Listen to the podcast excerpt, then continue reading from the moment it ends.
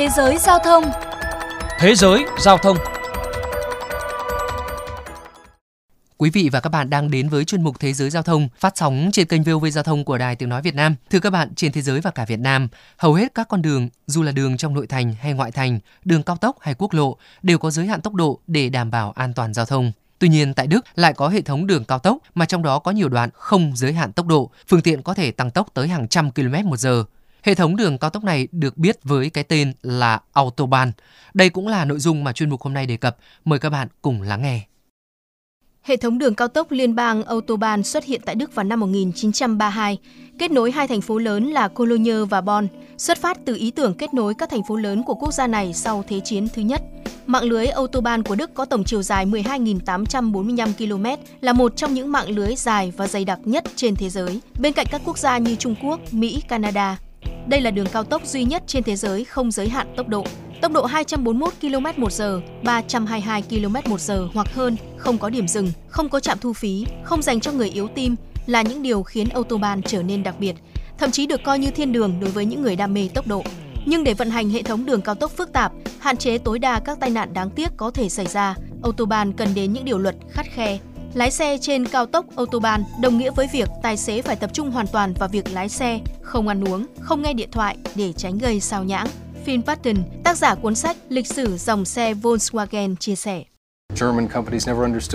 Doanh nghiệp ô tô Đức không bao giờ hiểu tại sao ô tô của người Mỹ lại có khay đựng cốc, bởi lái xe tại Đức đòi hỏi sự tập trung chứ không thể thong thả vừa lái xe vừa uống nước. Điều này đã làm nên sự khác biệt giữa việc lái xe tại Đức với lái xe tại Mỹ. Trên thực tế, chỉ có khoảng 1 phần tư tổng chiều dài của cao tốc Autobahn là không giới hạn tốc độ. Mức tối thiểu về tốc độ được đặt ở mức 60 km/h.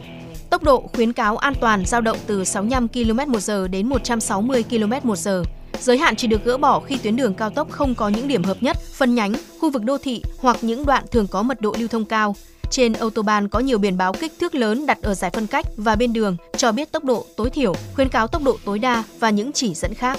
Cao tốc autobahn còn áp dụng nhiều biện pháp an toàn khác như quy định làn bên phải dùng để xe chạy, tài xế chỉ vượt xe khác ở làn bên trái trong cùng.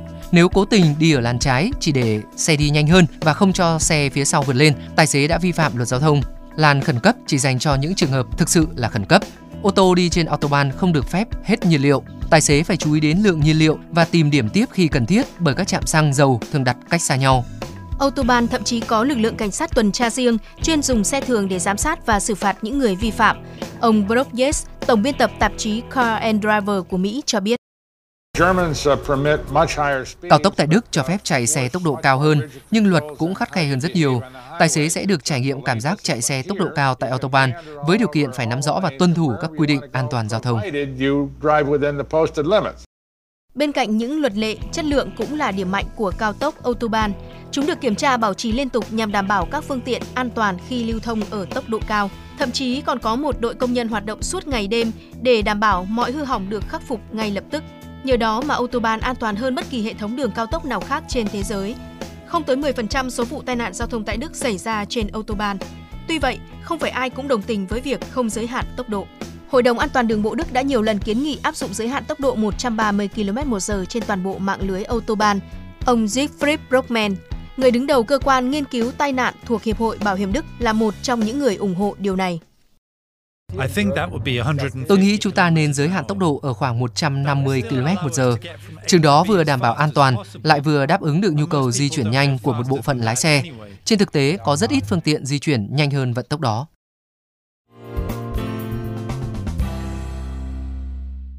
Thưa các bạn, còn tại Việt Nam, giới hạn về tốc độ của xe cơ giới đã được quy định tại khoản 2 điều 10 Thông tư 31 năm 2019 về tốc độ và khoảng cách an toàn của xe cơ giới. Theo đó, tốc độ tối thiểu trên đường cao tốc được quy định ở mức 50 km một giờ, tối đa không vượt quá 120 cây số một giờ.